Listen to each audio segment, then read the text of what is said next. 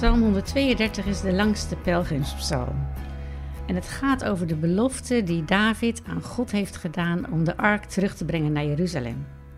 En God antwoordt daarop met een belofte dat hij de familie van David zal zegenen. Nou, je kunt veel van David zeggen, er ging veel mis in zijn leven, maar toch is hij een voorbeeld van gehoorzaamheid. En gehoorzaamheid is ook het sleutelwoord in deze psalm. David geeft niet op, de ark gaat naar Jeruzalem. Ook Calvijn zei: ware kennis van God komt voort uit gehoorzaamheid. En dat betekent eigenlijk dat niemand God kan kennen zonder dat je bereid bent Hem te gehoorzamen. En veel van onze problemen komen voort uit het feit dat we niet gehoorzamen. Nou, gehoorzamen is een woord dat weerstand kan oproepen. Dat werkt bij mij tenminste wel zo. Misschien bij jou ook. Het heeft een beetje de associatie alsof je slaafs en willoos moet doen wat een ander zegt. Uh, en dat je eigenlijk een soort gecommandeerd wordt. Maar gehoorzaamheid heeft toch echt een andere inhoud. Het gaat over gehoor geven aan.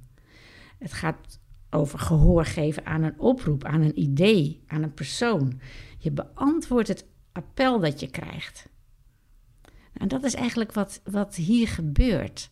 David kreeg het appel van God om de ark terug te brengen naar de plek waar hij thuis hoorde en hij gaat daarop in. En de ark was een symbool van Gods aanwezigheid tussen de mensen.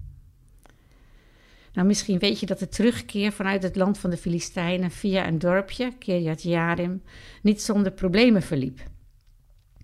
Iemand raakte de ark aan en stierf daardoor. Nou, dat verhaal helpt om te zien hoe heilig God is.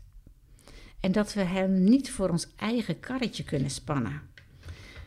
Ik weet niet hoe het jou vergaat, maar mij gebeurt dat wel eens. Dan denk ik van, nou, als ik nu veel gelezen heb in de Bijbel en veel gebeden heb, misschien verhoort God dan dit of dat.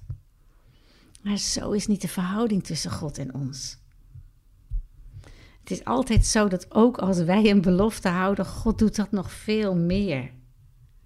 En dat is een geweldig feit. Keer op keer verzekert Hij ons, ook in onze onzekerheid en ongehoorzaamheid, dat Hij trouw is. Salomon zei het heel mooi toen de tempel werd gewijd. Het staat in 1 Koningen 8. Niet één van de beloftes die hij Mozes heeft gedaan, is onvervuld gebleven. En zo danken wij u, Heer, dat uw beloftes niet onvervuld blijven. Wij kunnen u iets beloven. Wij kunnen proberen gehoor te geven aan uw oproep om dicht bij uw vaderhart te blijven. Maar Heer, u weet hoe vaak we falen en onze eigen weg gaan. Dank u wel dat uw belofte, dat u trouw bent, dat uw liefdevolle armen naar ons blijven uitreiken, dat die staat en dat we daarin mogen rusten. We prijzen uw naam. Amen.